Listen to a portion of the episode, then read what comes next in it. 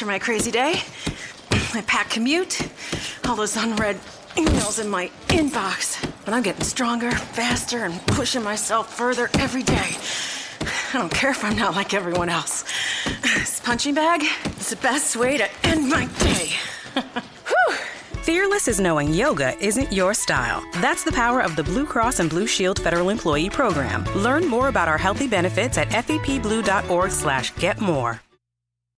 Welcome into the Locked On Bengals podcast, back in studio. Great to have you in on a Thursday. We're just 24 hours away, essentially 24 hours away from Bengals football. I'll be at Paul Brown Stadium tomorrow covering it. You'll get audio reaction on my Twitter at James Rapien at Locked On Bengals. Obviously, on this podcast, yesterday we discussed AJ McCarron. You heard from AJ McCarron about trade rumors and so much more. I want to start today with a, a, rumor, a report from Albert Breer on AJ McCarron, and we'll get to that in a second. But I, I do want to throw this out there. We're, we're expanding here at Locked On Bengals and growing and building. And you, you hear me once in a while drop a SeatGeek read. But if you're here locally in Cincinnati, if you listen to us daily, you know that it's consistent, that it's coming at you. And, and we're going to do a podcast daily. And it, there's going to be so much coverage now that football is here. Like we're, we're past the, uh, the, the days where we're, we're speculating and now we're reacting to what happens on the field starting tomorrow. And if you're looking to, to advertise locally, this is the place to do it. Locked on Bengals we're growing. It's something that uh, I, decided. I talked with David Locke, who founded the the whole Locked On Podcast Network, and we're looking for a local sponsor. So if that's something you'd be interested in, uh, you could certainly email me. James Rapien at ESPN1530.com is the quickest way to reach me. Uh, you could also DM me on Twitter, et cetera, et cetera, whatever's easiest for you. So if you're interested in doing that, uh, feel free to reach out because we're definitely would love to add a local sponsor, some local flavor to the Locked On Bengals podcast. With that said, let's get going here. I'm in studio. I'm excited. I hope you're excited because tomorrow we are going to watch the Bengals take the field. And I want to discuss what I will be watching for tomorrow. But before I get to that, Albert Breer, MMQB.com, national reporter, a guy who's certainly credible reports that the Bengals turned down a second round pick essentially could have gotten a this is what he said the Bengals could have gotten a second round pick for AJ McCarron this offseason. Okay. And fan reactions, oh my God, why wouldn't you have taken that? These same old bungles. Dumb, dumb, dumb, dumb, dumb. Why wouldn't they do that? Sure, absolutely. Love the idea of a second round pick for AJ McCarron, but the the what and the who matter. The what second round pick sounds great. Who's offering it? Is it Cleveland? Because if Cleveland's offering a second round pick, I'm not so sure. What if it was their 50th pick? The pick they used to get DeShone Kizer. I, I believe it was in the 52, maybe. I'm, I'm, just spitballing here. I know it was in the 50s. It wasn't their, their, early pick. They traded up into the first round with that pick to get tight end Dave, uh, David Njoku from Miami. So let's say it was during the draft, and Cleveland's like, yeah, we'll trade for AJ McCarron. Here's our 50, the 52nd overall pick. I would say no to that deal.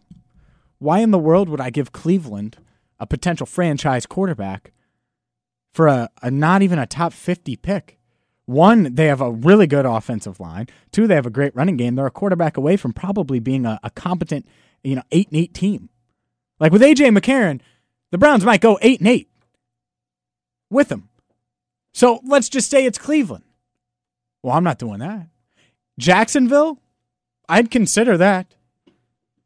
But it, it just depends on where you're sending him. The who is just as important as the what. And until I know who, I don't it, the what doesn't really matter that much. If if if Pittsburgh offered you a second round pick for AJ McCarron, would you do it? The answer is no. So it just depends on on who made that offer. Now, I, I will tell you this: I talked to someone I trust very dearly who said that the Bengals haven't been offered anything for AJ McCarron, and I talked to that person yesterday. And you could believe me, not believe me, but I know that he or she, I'm not going to reveal who, that even the gender is is very credible and is very tied into the Bengals organization. So if I heard that and then I hear this, national columnists, national writers, they always have this per- perception and stigma and, and, and, ideas, and they get these reports. And Albert Breer could be 100% right. But from what I've heard on the ground level, someone really tied in, no, no, no. From what I've heard, the Bengals have never gotten an official offer. Now, here's the thing Albert Breer might not be getting this from Cincinnati. What if he what if he's in Cleveland? They're like, yeah, man, we would have given up a second for AJ McCarron, but we called and Mike Brown said a first or nothing. And we didn't even offer. Then both stories hold up. Think about it that way. Like Albert Breer might have been in a camp and said, yeah, we were going to offer a second round pick for AJ McCarron, but the Bengals said the, the minimum they would take is a first round pick, or the minimum they, they would take is a second, two seconds. So that, that could be the case.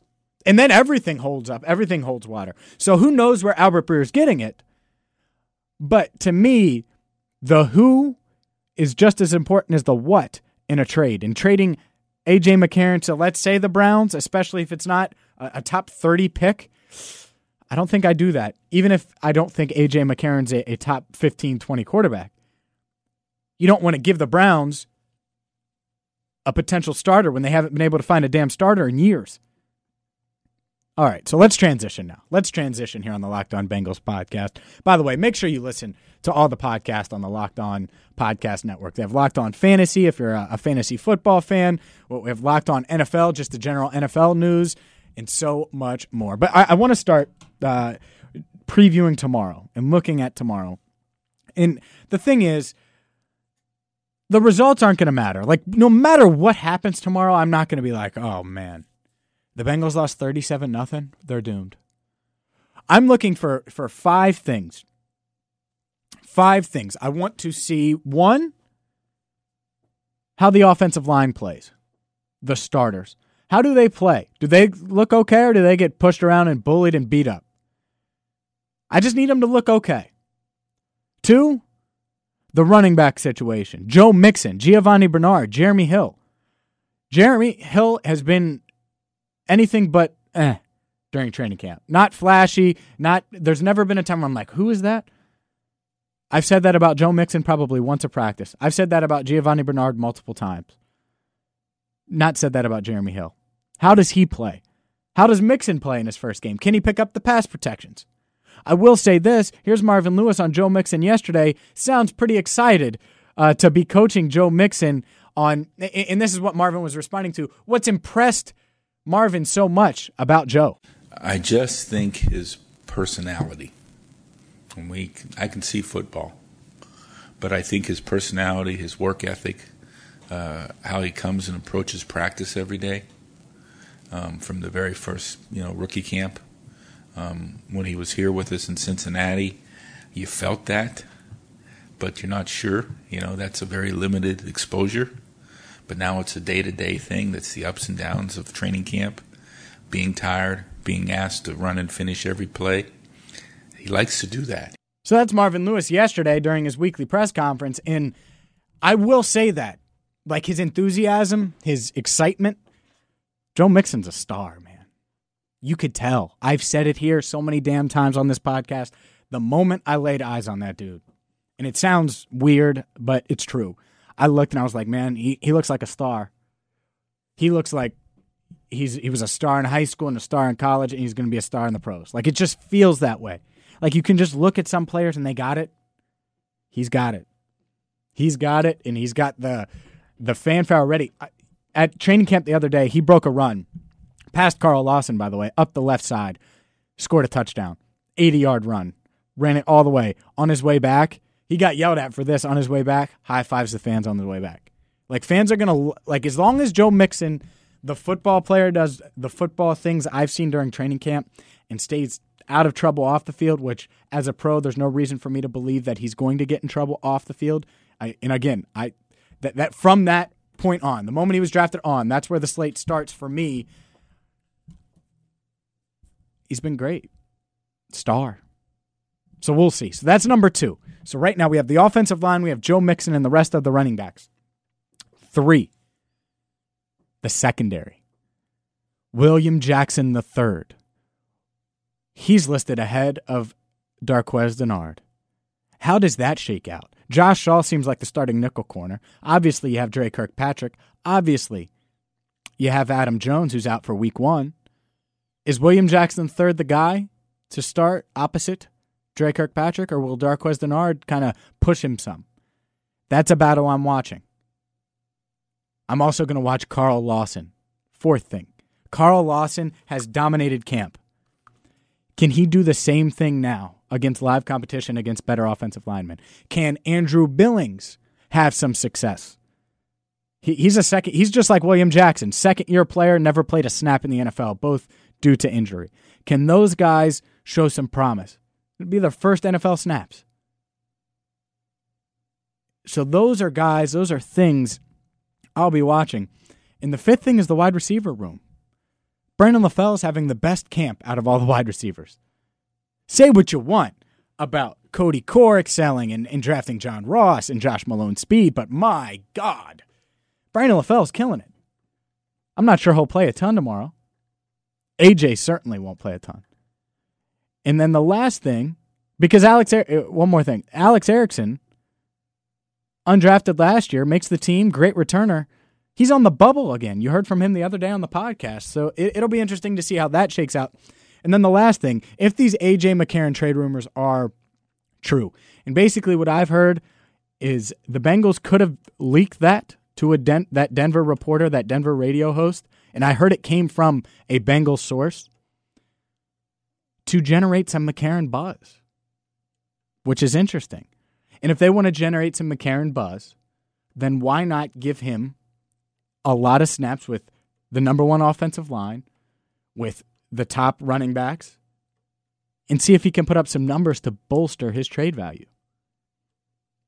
Something I would be interested in seeing. Is it going to be the Dalton plays a series, McCarron plays three series, and then it, or plays the rest of the first quarter, and then it's the Driskel show after that? I don't think so.